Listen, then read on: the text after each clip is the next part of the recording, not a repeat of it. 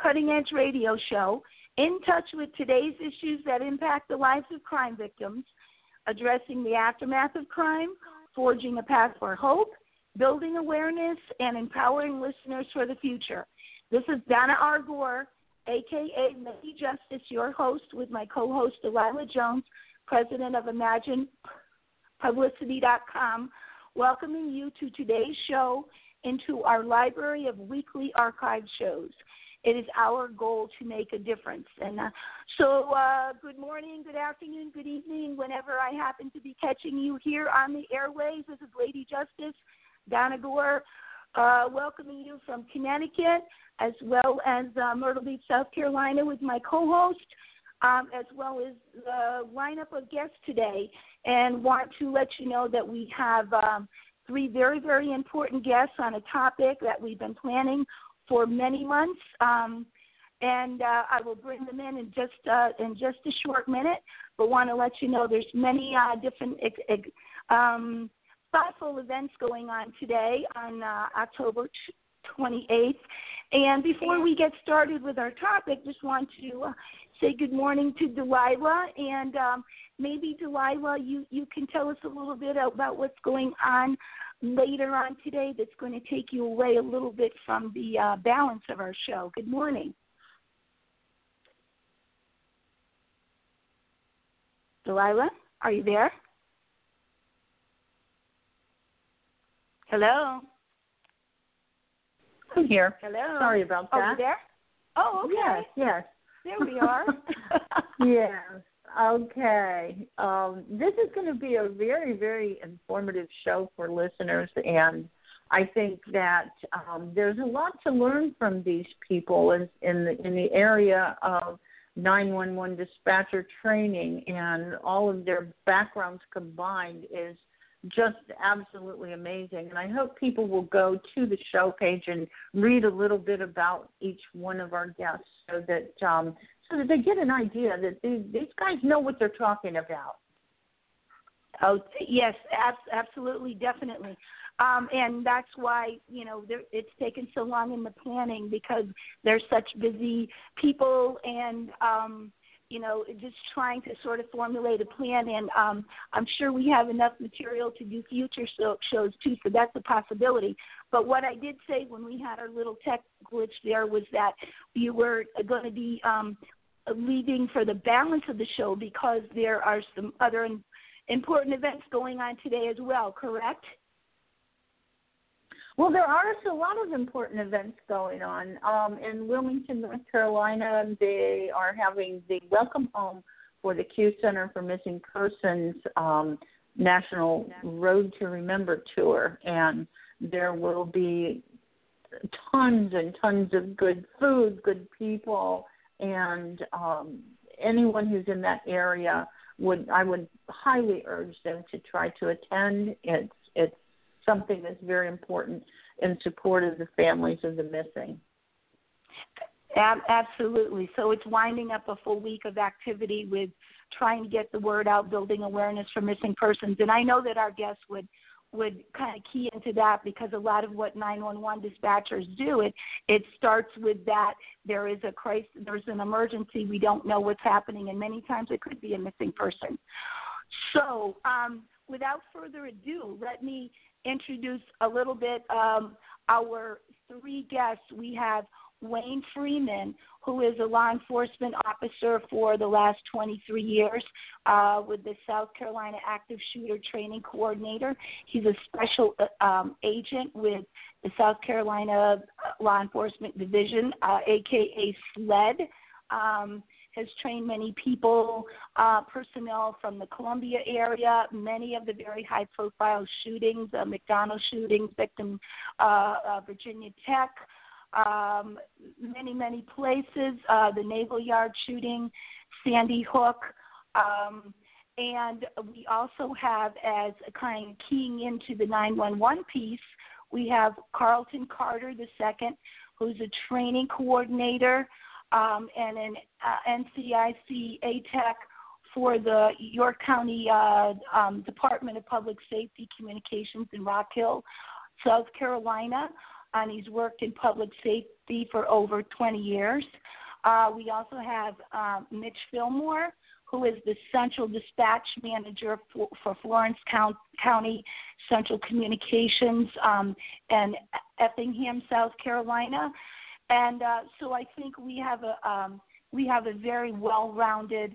Um, I think we have um, a very well-rounded um, uh, lineup lineup of guests here.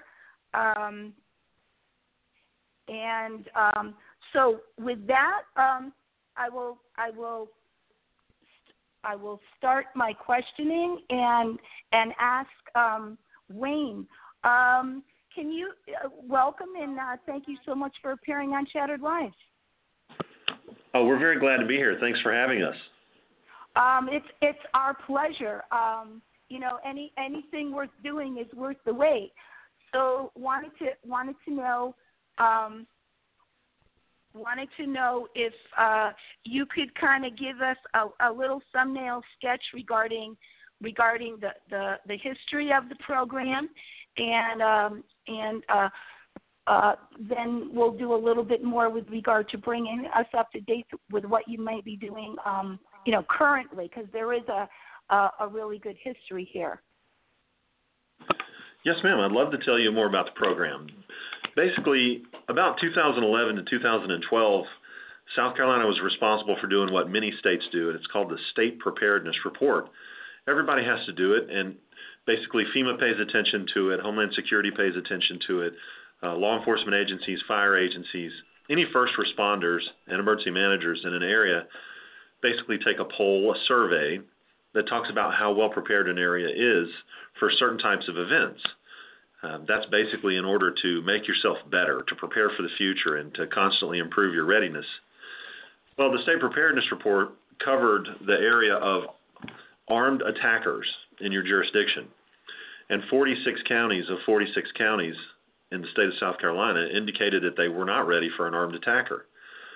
Well, there was a meeting going on that examined this this report in detail, and one of the findings of this meetings was uh, was that essentially we didn't have a program that uh, addressed armed attackers, active shooters, uh, despite the fact that South Carolina has had some pretty high uh, high profile active shooter events in the past. So it was determined that we needed to set up a program that would benefit everyone in the state, not just first responders, but also citizens. So we got basically a state homeland security program grant that was fairly small in the beginning, to try and further that cause. So when we got the money initially, we started by creating an instructor cadre that would be used around the state to train other law enforcement officers uh, to be better responders to active shooter events, hostile incidents. That money, we were able to take it a lot further than we thought we would, and we produced just over 275 instructors within the first several months of the program, and we started producing hundreds and hundreds of students. Well, that program grew into a civilian training program, and the civilian training program looks at some of the material not only from Run, Hide, Fight, but also from ALERRT's, Avoid, Deny, Defend. Uh, there are other programs out there, Alice and some others, that look at evacuating your location, barricading your location, and then defending yourself from violent criminal intent. Well, the program has grown significantly in the last five years, and we've been funded every year for the last five years with increasing numbers as we went along because we were showing program effectiveness. Basically, now we've trained over 22,000 people in the state of South Carolina, and we've partnered with Tennessee, North Carolina, Louisiana, Colorado, Virginia, uh, Georgia, Alabama. We have students and instructors coming from all over the southeast region but we've trained all across the United States. And our intent is to grow the program even further. Uh, we're doing well, but we want to do better. We have constant room for improvement, and we've begun a new focus on making sure that our citizens are prepared.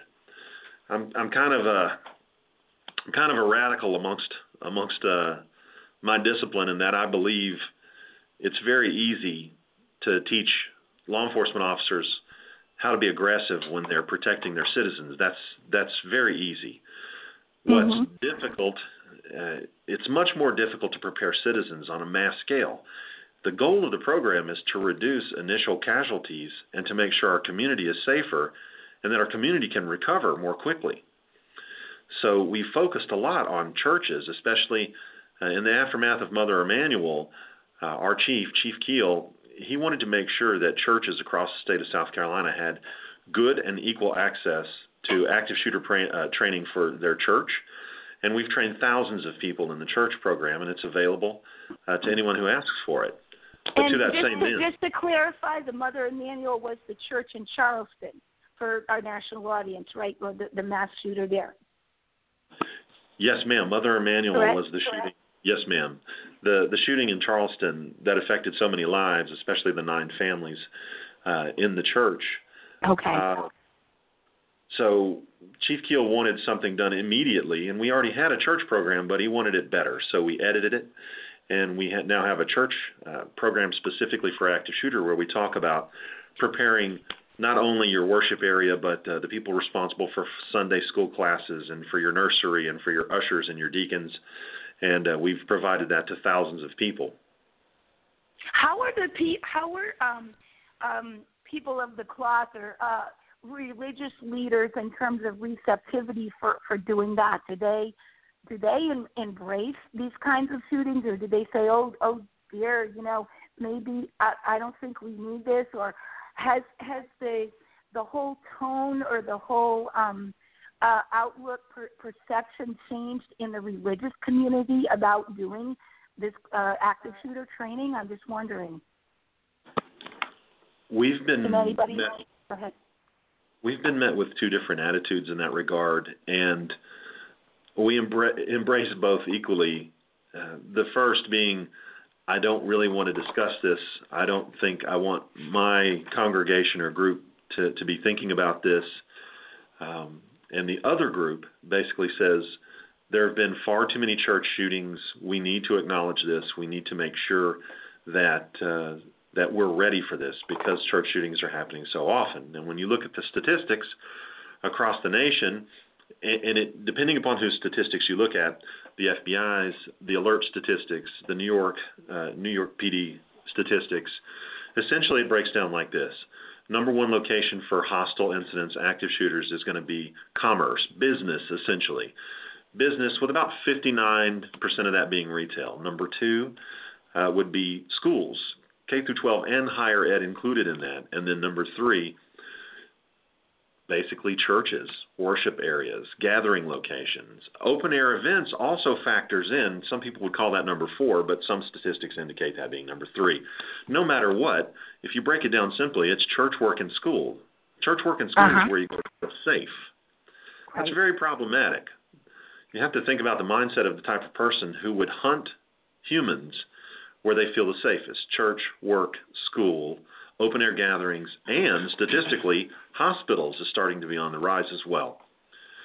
So we understand that there's some frustration amongst some groups of not wanting to accept openly talking about violence with their congregation because it's upsetting.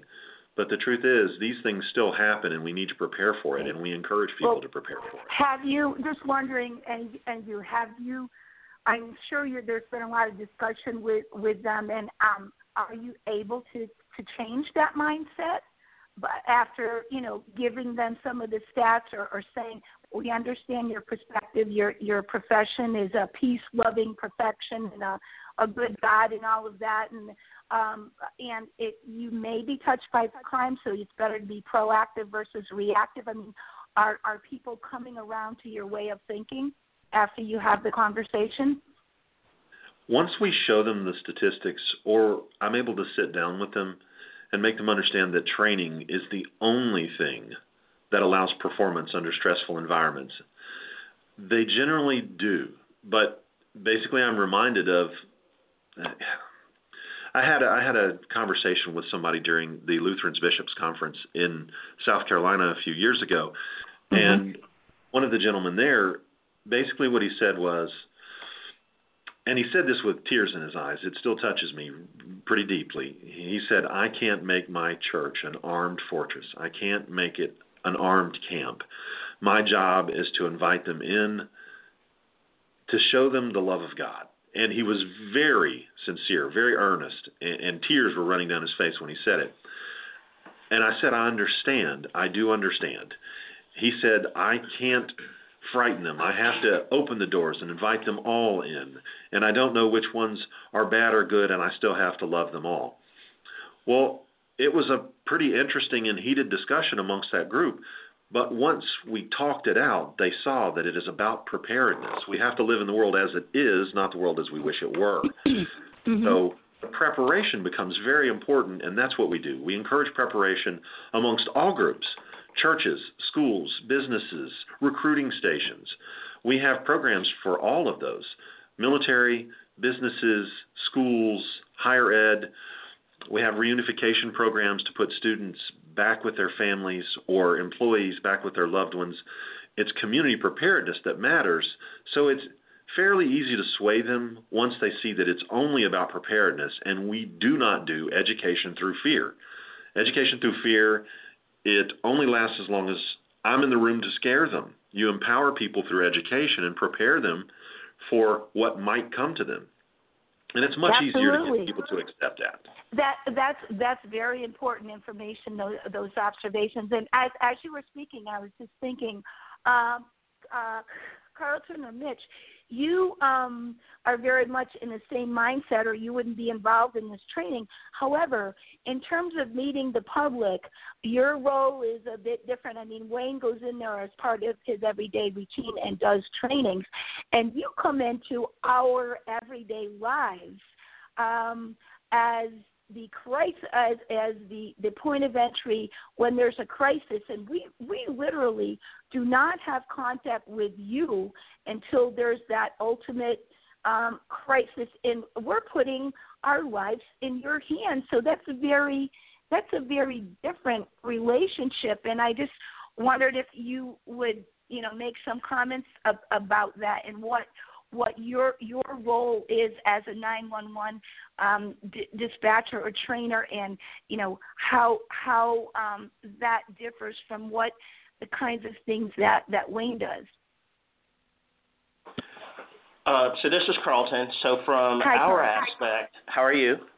I'm fine, thank you. Um, so from our aspect, um, in most uh, mass casualty events, active shooter events, um, we're going to be that first point of contact.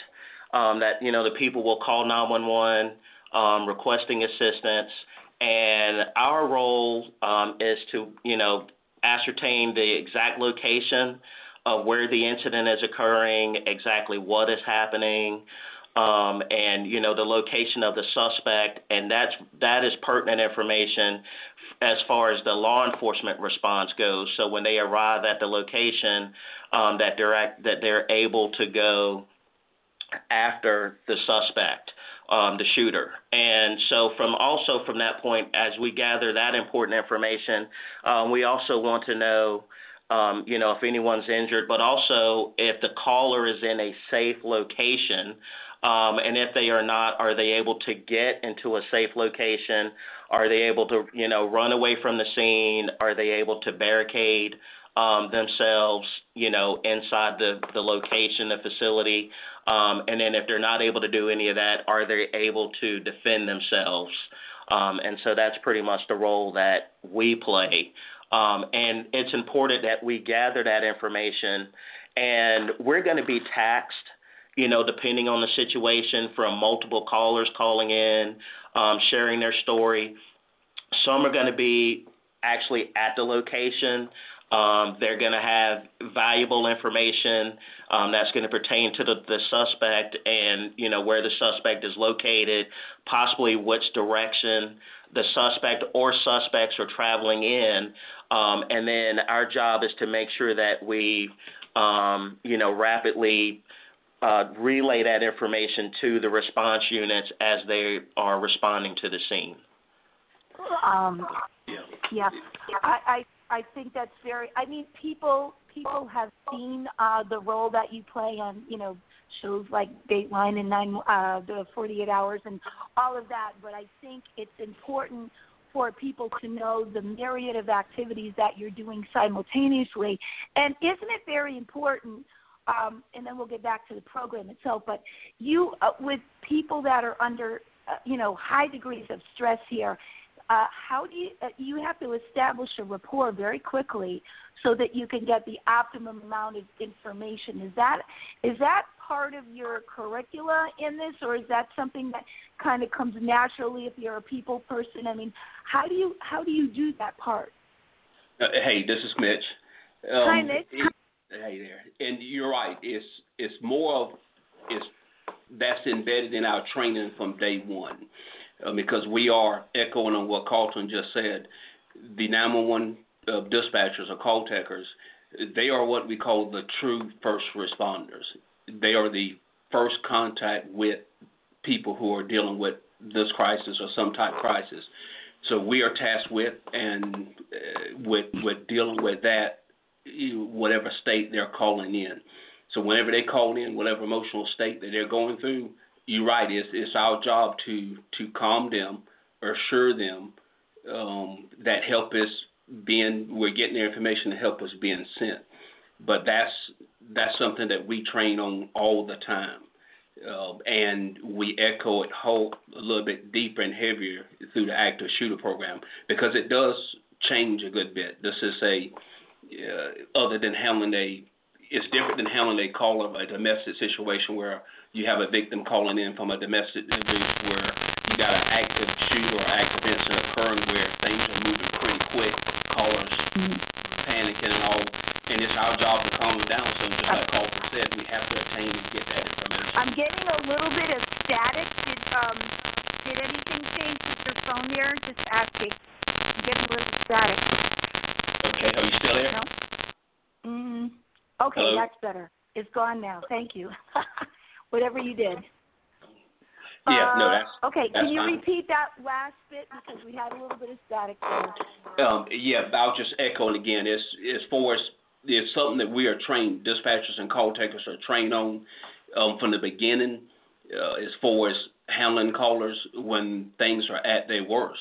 The because it's really it's maybe it's a little bit different when you're dealing with a caller who has a domestic situation um, that's calling in, where you got a caller calling in with a active shooter or active incident, where things are moving fast, pace.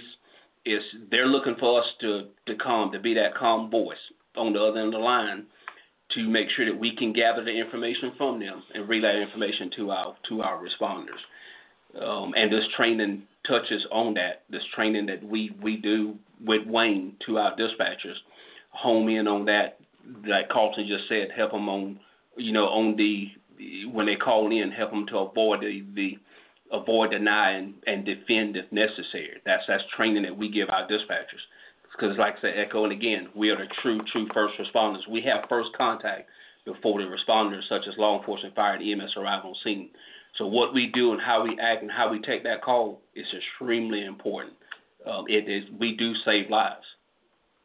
You yes yes you certainly do, and we're so glad you're there. Just just wondering, um, and then I want to kind of tie this into the how you got involved in the training program. But is there is there data in terms of, or do you just have an observation in terms of the the number of people that are dispatchers that are male versus female? Do certain people gravitate to this position, and do do responders tend to? I mean, I would just think that a female voice is maybe sometimes more calming, or does it depend upon the particular caller, the exchange, or whatnot?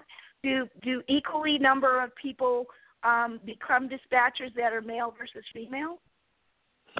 The there's no hard statistics as far as male versus male versus females. However, in my comm center, there are more female dispatchers than male dispatchers. As far as the calmness on the voice, I mean, on the other end of the line when dealing with the callers, it's it's it's not more of a female male um, deal. It's hearing confidence in your voice. um, that's what the caller is hearing. That's what they're listening for. They listen to see if they, because they can pick up how confident you are on the other end of that line. So if they if they hear that they hear the fear in my voice, then it mm-hmm. makes the caller like, okay, uh, if he's scared, then I'm scared, right, and it doesn't matter whether it's a female or male. So we that's what we focus in on. We when we answer the call, we answer the call as confidence. What we train our dispatchers and call takers on is trust what you've been trained on. If you trust right, what you've been trained on, every time you answer that line, you answer that line with confidence. And when you say Florence County 911, what is the address of the emergency? The caller hears that, and they hear that. Okay, I got someone who's who's focused in and honed in on giving me or getting me the help I need. Right, and you have a protocol, and you, you don't you don't um, uh, digress from that because you know by doing that that shows your confidence and, you, and competence and you know what you're doing. Um, with regard to your your role, um, Carlton and Mitch, with uh, connecting with these active shooter trainings. I mean, up until the point, and am I wrong that before 2013 this was discussed, and maybe uh, 2014 when it when it came to fruition that you became involved? Um, what was this kind of not not thought of as a as as a uh, a, a, tie-in that there should be with active shooter up until the point when you all were were asked to become part of this curricula. What what did take place? Uh, prior to the program um, coming to fruition and us um, joining with Wayne and uh, you know the SLED and and some other agencies that were involved. Um, we there were active shooter classes that were out there. Um, a couple of times a year here in the state of South Carolina, we have um, several 911 related telecommunication training conferences, and so occasionally we would have, you know, some sort of active shooter or active assailant um, training that would be provided. And then, like I said, then there are several vendors that were out there as well that provided training prior to this. Um, but what really brought it to life was um, when the Sandy Hook shooting occurred um, in December of 2012. You know, and, and there was Columbine and some others, but specifically with Sandy Hook, um, when that occurred, Maureen Will which is the uh, director of emergency communications for Newtown, Connecticut, um, was invited to our fall conference, which was actually four years ago um, as of yesterday. Um, so this is a little anniversary for us. Um, but she was invited to come to our conference and she spoke before everyone, um, shared her story about Sandy Hook, um, and you know just pretty much educated us as far as what happened, um, what should we expect, um, you know, during these events, and then what are the long-term effects that may occur afterwards. And so after she finished um, her, you know, sharing of information, she basically went before the board, the app, the South Carolina APCO, and the South Carolina NENA board members, and asked if they're, you know, if we provided any sort of active shooter training um, for telecommunicators in South Carolina, and she also she followed that up with is the training provided free at no cost. Um, so from that point, the two boards um, they they came together and formed a committee, um, which placed uh, Mitch, myself, and some other training coordinators um, onto a committee, and basically challenged us to say, hey, um, you know, we we need to come up with some sort of training, and we need to be able to provide it for every telecommunicator that wants this training in the state of South Carolina for free. Um, so from that point, um, we came together, and we first we actually sat down and looked at some of the vendors and how much that would cost and everything. Um, and then we actually said, you know, there's got to be a way that we could put this together um, for no cost. Um, and so then that's when we were introduced to Wayne um, Freeman with SLED, and we were introduced to some other um, law enforcement related agencies dealing with the FBI, um, the uh, military, um, Department of Homeland Security, and we basically all came together with an initial meeting, said, hey, this is what we would like to do. And Wayne and the other representative said, hey, we can make this happen. So, um, so from that point, we had it, and that was actually in late 2013. still late December, um, and anyway, early 2013. But we came together and we had a series of meetings and presentations and do you know a lot of editing. So by April of 2013, we actually at which was at the spring conference, we um, came together and presented it in front of um, we we picked a I guess it was a we did a test pilot test run of the program. And from that point you know and we we requested feedback um, from the ones that were in attendance. And so we got a lot of feedback and overall they said that it was great it was much needed. Um, and then from that point um, and and I had my dates mixed up. I'm sorry. April of 2014. So Okay. um, by May of April 2000, uh, May of 2014, um, we were up and running with the program, and we actually presented it for the first time in um, Lexington, South Carolina, um, which is um, right next to Columbia. And we had a full house. I think we trained over 100 people 100. that day. Wow, that's excellent. So I, I just want to understand, excuse me, the difference between before and after. So in terms of her perspective, after she told the story of what what we all went through or what they went through as professionals here in uh, in uh, Newtown, Sandy Hook, the differences were that you you wanted to do a program that where the curricula was more complete or exclusive to 911 um, dispatchers and the fact that it would be available for free at no cost to police departments, et cetera. Do I have that right? You do, um, because most of the programs that were out there at the time were were charging, and Maureen pretty much said that this type training is needed and necessary, and it should be provided at no cost, and and that's that's extremely important, because some smaller agencies don't have the budget to to just send their people to get trained or to bring in and pay for instructors.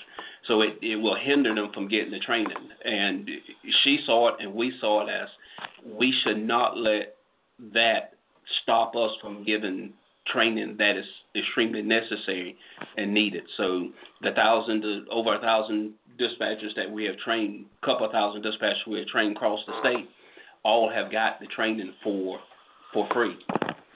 Well, that's and that's because you you you went applied for grants and uh, from the federal government, and they've been very responsive to this program. Is that not correct, Wayne? Well, there's a little more to the story that they're not they're not really telling you. Um, we we just folded Okay. them into our program. The, we didn't we don't see any of our grants. We don't even see the money in the grants as our money. Uh, I've had this discussion with many of my instructors. I've had this discussion with these two gentlemen. This money doesn't belong to us. This money belongs to the children of Sandy Hook. This money belongs to the kids we lost at Columbine.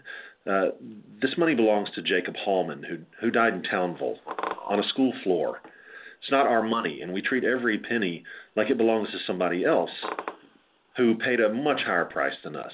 So, what they're not telling you is, yeah, we folded them right into our program. They, they there was nothing to it. They were just one of us in the response discipline. But what they didn't tell you was when they showed up, they said, "We understand you're pretty good at active shooter."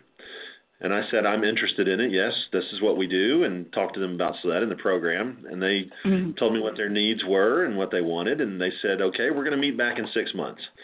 Okay, well, I'll be honest with you. I didn't take them as seriously as I should have because I didn't believe that anybody could be as passionate about active shooter response as me and some of the instructors that I work with.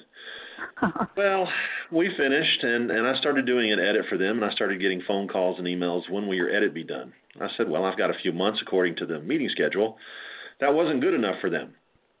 they wanted it done within a few weeks. So instead of months later or a few weeks later, we're meeting again. And they, I presented the material to them, and it was okay. But they said, "Yeah, it's okay, but we need to have it better. It needs to be better, and we need a new edit." And here's your timeline on that. So I started taking them a little more seriously.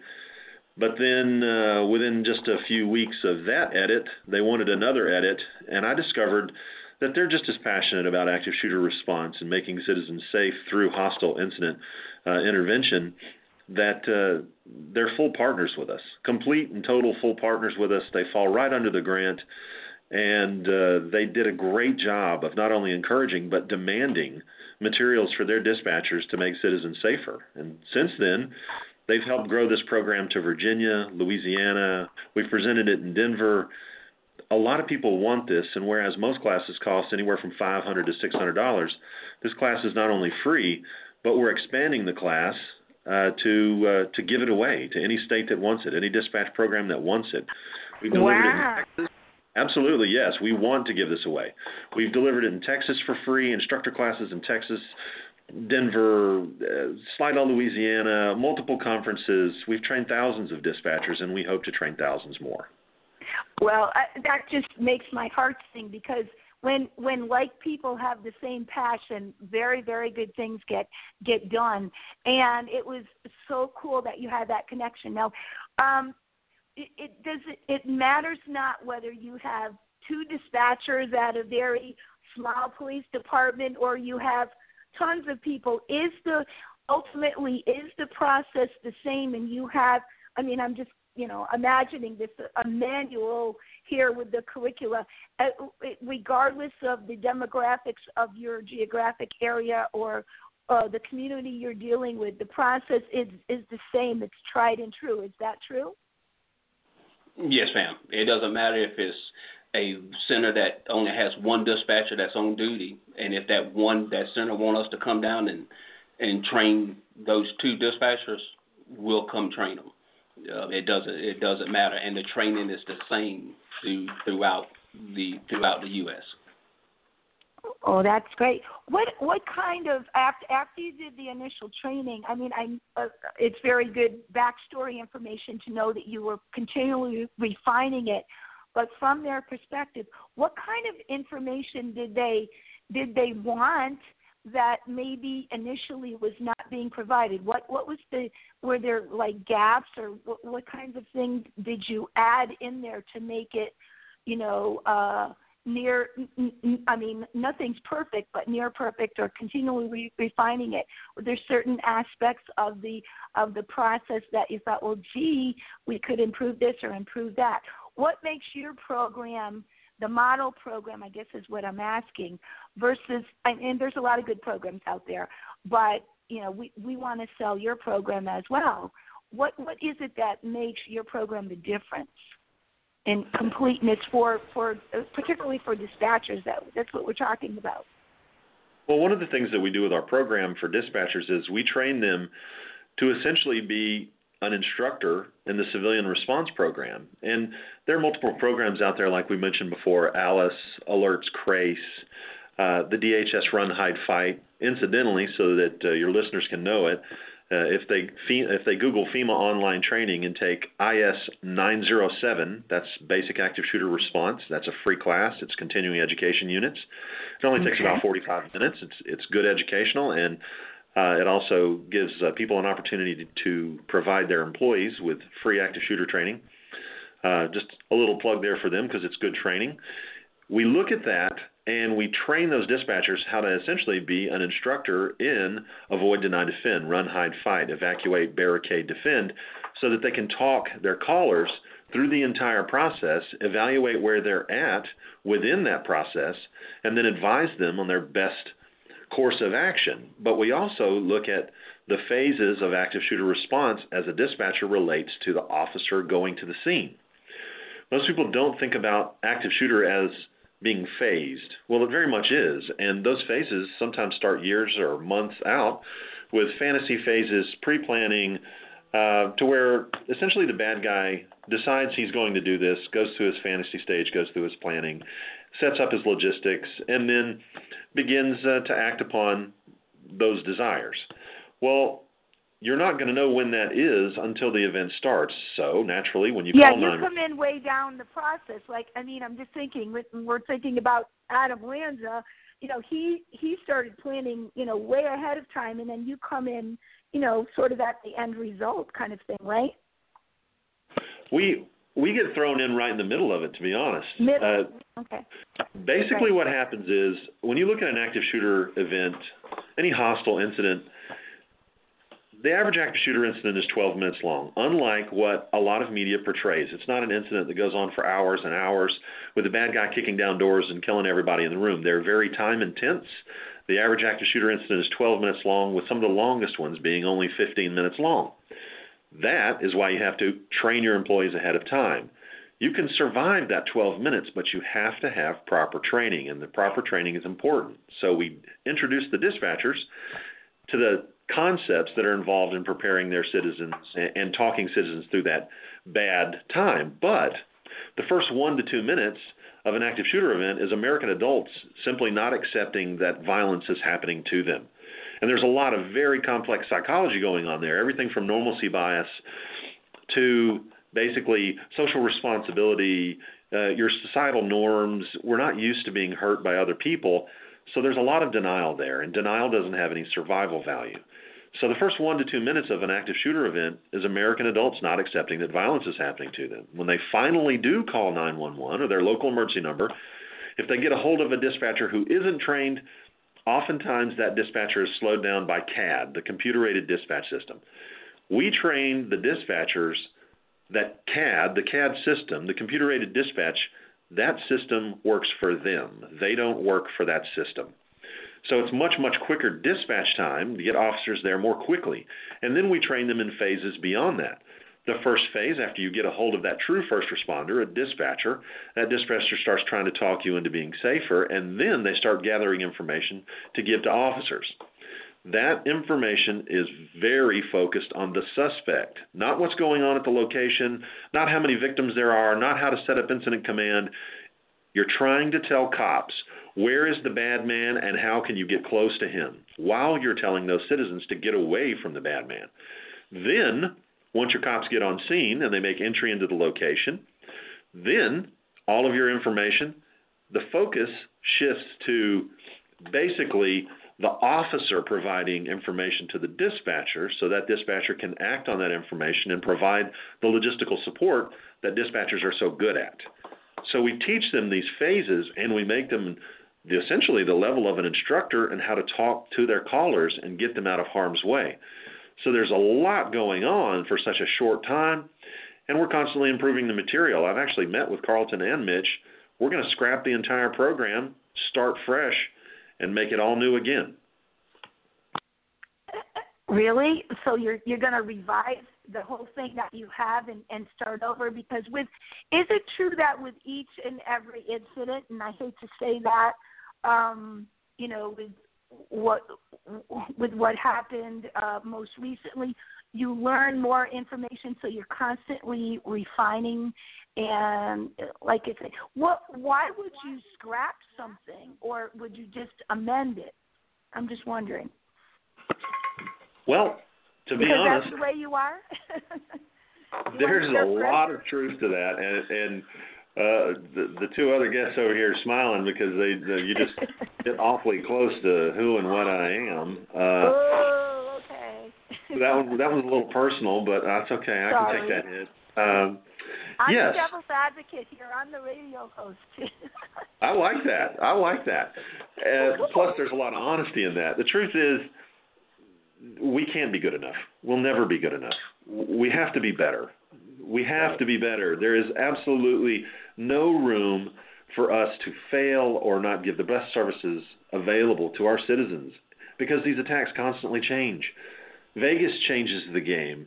We're seeing different trends, and oftentimes the tactics you see overseas make their way to America. It's just a matter of time before it gets worse again, and we have to prepare our citizens for that. So, instead of resting on our laurels and saying how cool we are, I think we should probably continue working on improving the material and providing not only South Carolina citizens and visitors with the best available, but partner with the best programs in the nation, ALERRT, Laser, others, and constantly be refining our material. Incidentally, we've just gotten a new grant, uh, a very large grant. We've been awarded a very large grant, and that grant allows us to do things that we haven't done before to include logistics and support personnel. It's time for us to revise this material and make it better because through the years we've learned how to improve it. It's time to improve it and to continue improving it. It's time to raise a new group of instructors who are going to make this program better beyond just me, my vision, Carlton's vision, Mitch's vision. We have to expand it, and we're looking for partners. It's not just a South Carolina thing.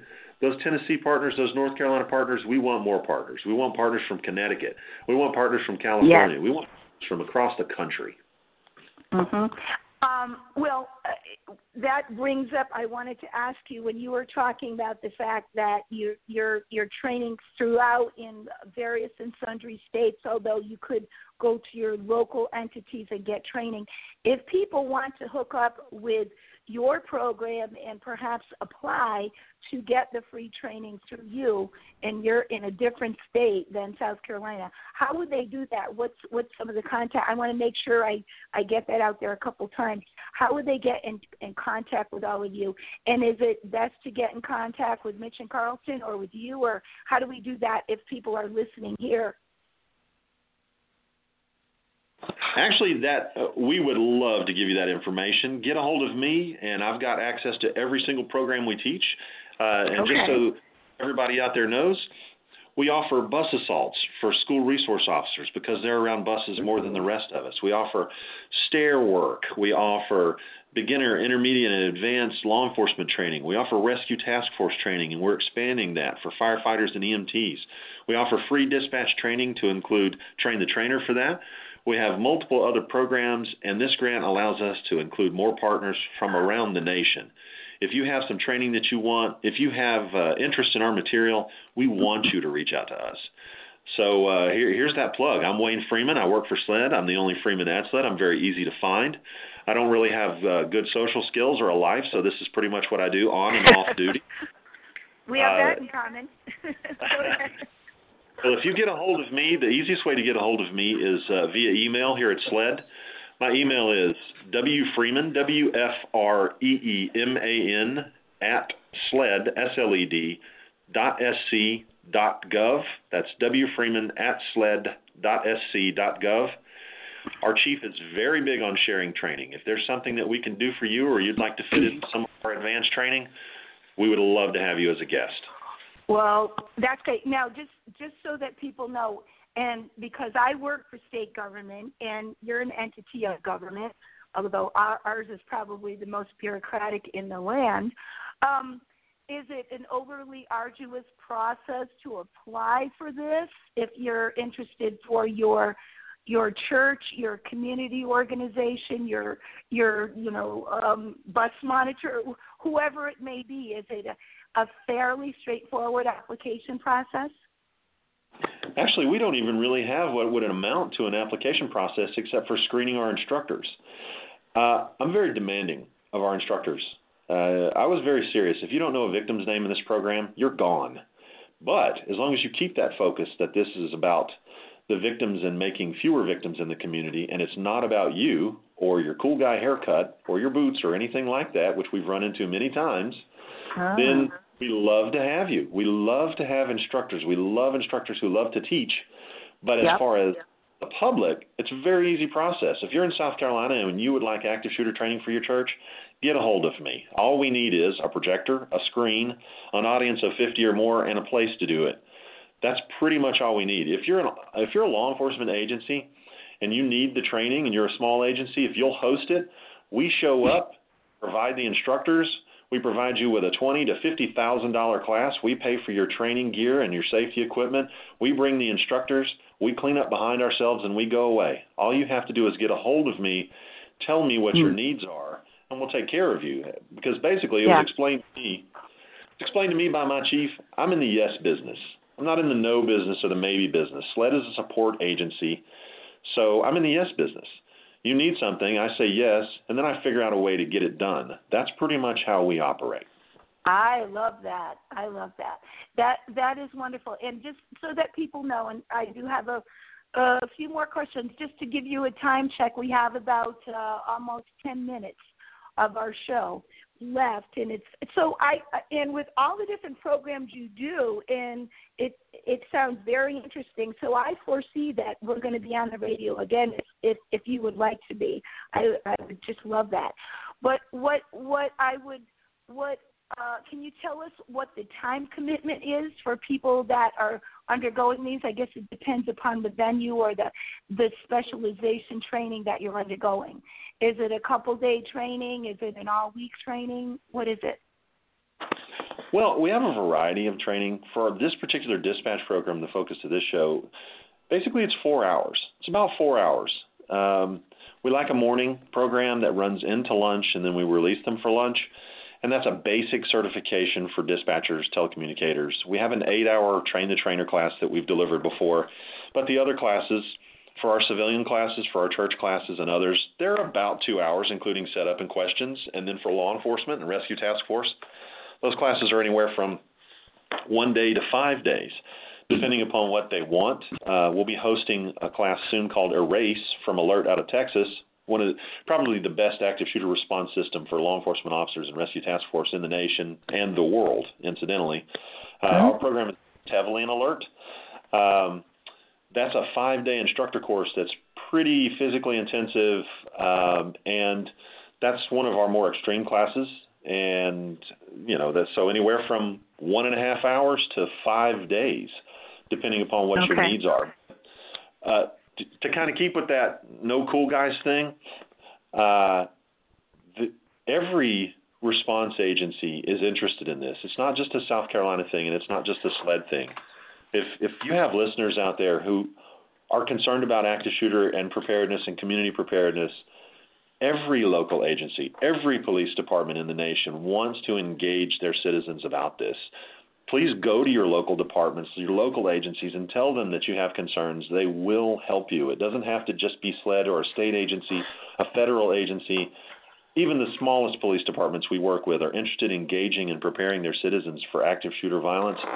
So reach out to your local agency, and they will be glad to help you. Wow, that's that's great. It just sounds all encompassing, and just again, just to play devil's advocate here, um, if we say, well, we've gone to this one training, you know, at for our church, we're all set, or whatever, is it like does well the average citizen would be going to different things versus law enforcement, but in terms of law enforcement or emergency responders or people such as that, there is definitely a benefit to continuing to be able to go to, to various kinds of training. Is that not true? Ma'am, your question is one that is so important to the program. I'm so glad you asked it. I'm happily shocked that you did. Now, what happens often in many active shooter response training programs for states and, and agencies is they send their instructors to one or two instructor classes. That is simply not good enough for our citizens, period. If you've been to one or two active shooter instructor classes, you're not a subject matter expert, you're a beginner. Our entire program is based on five, six, ten instructor certifications. When you've had PACOP, MACTAC, Blue Line, ALERRT, and Erase, then you're starting to understand active shooter response. You're not an expert, you're starting to understand. You're still a neophyte as far as many of us are concerned. So, we have to continue training because the bad guys are changing all the time. They're changing their tactics. We have to adjust to them to serve our citizens as best we can. That's very, very important. You have to constantly train and update. One instructor certification is not good enough. Two is not good enough. Five is not good enough. If you can find it, spend the money. Officers, cops, firefighters, if it's out of your own pocket, it's worth it. It's worth it. Constantly update your training. We have to be better for our citizens. Well, the, I, I'm so glad that you addressed that because, you know, in times of you know lean money, lack of funding, government training, oh, we we we already had an active shooter training, so we're all set. So I'm glad you dispelled that myth, and that's that's great. Um, for Mitch or Carlton, I wanted to ask you this, and all three of you, because this is something that makes people feel uncomfortable. Do you feel that after Las Vegas or after any of these, that we are getting into a complacency mode? Do you feel like we're going to be dealing with a a, a, show coming up? Is this, in your personal opinions, are these kinds of events? Are we going into an age of new normalcy? in the United States with regard to these um, massive shooter trainings. And so, what's what's your feeling about this? I mean, it keeps you in your your work, and you know, it's it's never going to end. My my role as a crime victim advocate is never going to end. But is is this the beginning of a new normalcy? Who um, wants to take that? um, I'll start out. This is Carlton. Um, it does that does appear to be the situation um, when you look at the amount of events that occurred from the point when we started to develop the program to how they have progressively had got you know have gotten worse with the amount of casualties and injuries. You know when the the Pulse nightclub um, incident occurred, we saw how many victims and casualties were there. Well, then we had Las Vegas occur you know, just um, a month ago, and we see that that was far worse than what happened with Pulse. Um, but something that I've gotten out of it personally is this a situational awareness. And you know, when we go out, me and my family, when we go out to eat dinner, go to a movie, go to a concert, go to church, um, you know, you, you always want to be aware of exits um, wherever you you know if you go to the mall we have the holidays coming up so when you go shopping go dining whatever um, that you want to be aware of uh, you know of your exits you, it, and like I said it's just situational awareness as a whole that you're always on the lookout for something that doesn't look right um, if something does occur um, that you are in a position that you know you could at least attempt to um, remove yourself from the situation. And I agree with yeah. Carlton on that. It, it does change. I have changed since I've, I've I've been in this program. I've been dispatching now for in dispatch for 21 years, and been doing this now since 2013. And It does change what you do and how you do uh, go through your everyday life. Absolutely, it's a shame that we have that we have to say that, and um, you know, I was just listening to uh, talk radio here in Connecticut the other day and saying that some foreign terrorists are the ones that take advantage of our technology and they use that to their advantage so that they can do these things because in in their countries they don't have that so we are sort of you know enabling them in that sense because we have the technology and they take it and they use it to the detriment of us which is is really a very sad statement. But um, but I don't want. I mean, as a homicide survivor, I don't want to. For the last 36 years, I refuse to be looking over my shoulder every every day. But in this day and age, for a different reason. I mean, how can we? Is there any way we can? We're going to feel more comfortable in having all the you people as the competent people to help us, but we always have to be vigilant. Is that the is that the operative word here, everybody?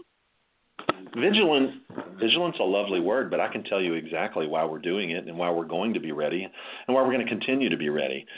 Here's why: Charlotte Bacon, Daniel Barden, Rachel D'Avino, Olivia Engel, Josephine Gay, Ana Marquez, Grace Green, very musically talented. Dylan Hockley, autistic. Favorite color was purple. Dawn Hochsprung, the Sandy Hook Book Fairy. Madeleine Hsu, Catherine Hubbard, Chase Kowalski, Jesse Lewis, James Mattioli, who loved French fries and hamburgers with extra ketchup, liked to be outside. Grace McDonnell, I have a Grace. It's easy to remember Grace.